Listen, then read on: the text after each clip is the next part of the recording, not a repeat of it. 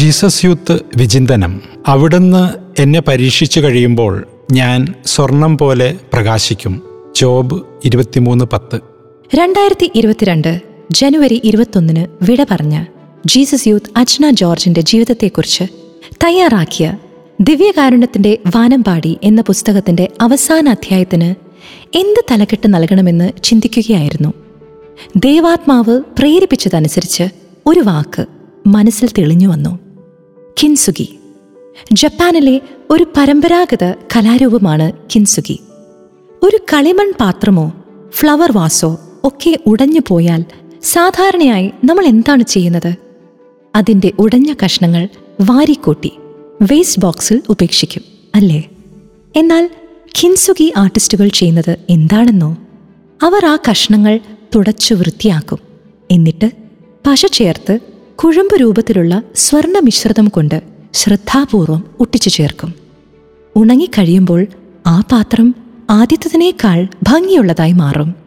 അതിന്റെ തകർന്നുപോയ ഭാഗങ്ങളിൽ സ്വർണ മിശ്രിതം പുരണ്ടിരിക്കുന്നതിനാൽ അവിടം കൂടുതൽ ആകർഷകമായി മാറും.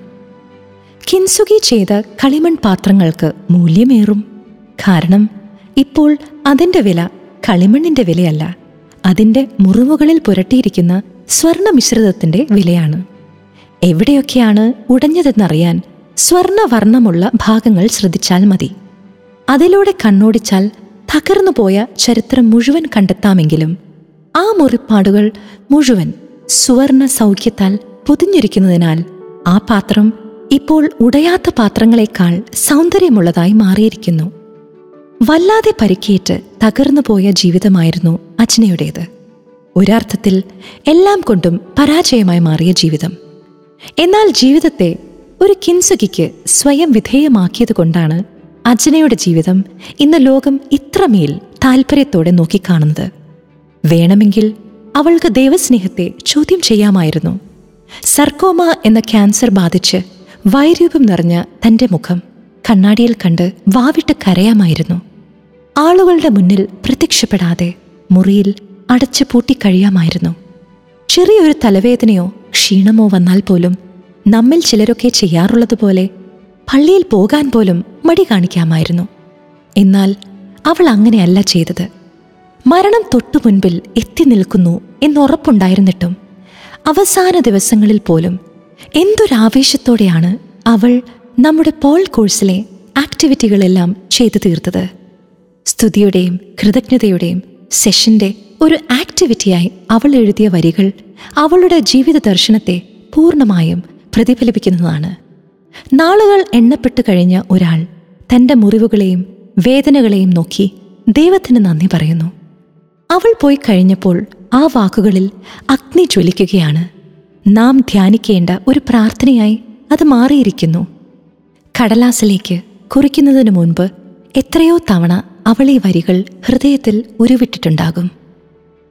എനിക്കായുള്ള അത്ഭുതങ്ങൾ വൈകുമ്പോഴും എന്റെ വിശ്വാസം ശിഥിലമാകുമ്പോഴും എനിക്ക് സ്നേഹിക്കാൻ കഴിയാത്തപ്പോഴും എന്റെ പ്രാർത്ഥനകൾക്ക് ഉത്തരമില്ലാത്തപ്പോഴും എന്റെ ശക്തി ക്ഷയിക്കുമ്പോഴും എന്റെ ഭാവി ഇരുൾ മൂടുമ്പോഴും എന്റെ പ്രത്യാശ നശിക്കുമ്പോഴും എനിക്ക് വേല ചെയ്യാനാകാത്തപ്പോഴും ഞാൻ രോഗിയും പരിക്ഷീണിതയുമാകുമ്പോഴും എന്നെ ദൗർഭാഗ്യം വലയം ചെയ്യുമ്പോഴും എന്റെ ഹൃദയം തകരുമ്പോഴും എന്റെ സ്വപ്നങ്ങൾ ചിതറി വീഴുമ്പോഴും എന്റെ കർത്താവിനെ ഞാൻ സ്തുതിക്കും.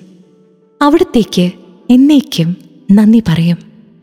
വേദനകൾ ഓർത്ത് ദൈവത്തെ പഴിക്കുകയോ നഷ്ടപ്പെട്ടവയെ ഓർത്ത് പരാതിപ്പെടുകയോ ചെയ്യാതെ താൻ നട്ടു വളർത്തിയ തക്കാളി ചെടിയിൽ കായുണ്ടായതിന് റോസാ ചെടിയിൽ പൂവ് വിരിഞ്ഞതിന് തുടങ്ങിയ കൊച്ചു കൊച്ചു കാര്യങ്ങൾ ഓർത്ത് അവൾ തമ്പുരാന് നന്ദി പറഞ്ഞുകൊണ്ടിരുന്നു.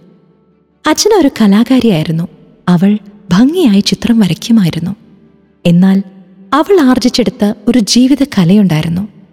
ദേഹം മുഴുവൻ മുറിപ്പാടുകളായിരുന്നെങ്കിലും തന്റെ മനസ്സിലും അന്തരാത്മാവിലുമുണ്ടായ നൊമ്പരങ്ങളെ ദിവസേന ഒരു സുവർണ സൗഖ്യത്തിന് വിധേയമാക്കുന്ന സുന്ദരകല. ദിവസേനയുള്ള ദിവ്യകാരുണ്യ സ്വീകരണമായിരുന്നു അത്. പരിശുദ്ധ കുർബാനയോളം തന്നെ ബലപ്പെടുത്തുന്ന മറ്റൊന്നില്ലെന്ന്. കുഞ്ഞുനാളിലെ തന്നെ കിട്ടിയ ബോധ്യമാണ് തകർന്നു പോകാതെ പിടിച്ചു നിൽക്കാൻ അവസാന മണിക്കൂർ വരെ അവളെ സഹായിച്ചത്. അജ്നയുടെ ഖിൻസുഗി ദിവ്യകാരുണ്യമായിരുന്നു.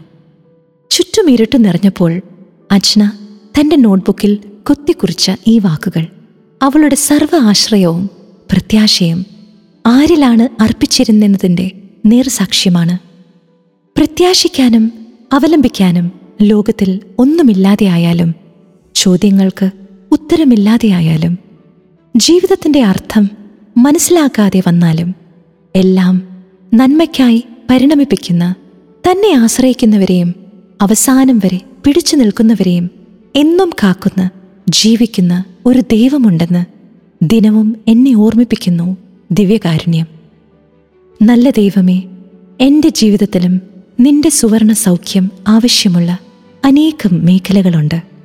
പ്രതിസന്ധികളിൽ മനമടുത്ത് തളർന്നിരിക്കാതെ തിരുവചനത്താലും കൂതാശകളാലും സ്വയം ജീവിതത്തെ ബലപ്പെടുത്തി പിടഞ്ഞെഴുന്നേറ്റ് മുന്നോട്ടു പോകാൻ എനിക്കും സാധിക്കട്ടെ. അങ്ങനെ പരീക്ഷണങ്ങളിലൂടെ ഞാനും സ്വർണം പോലെ പ്രകാശിക്കട്ടെ.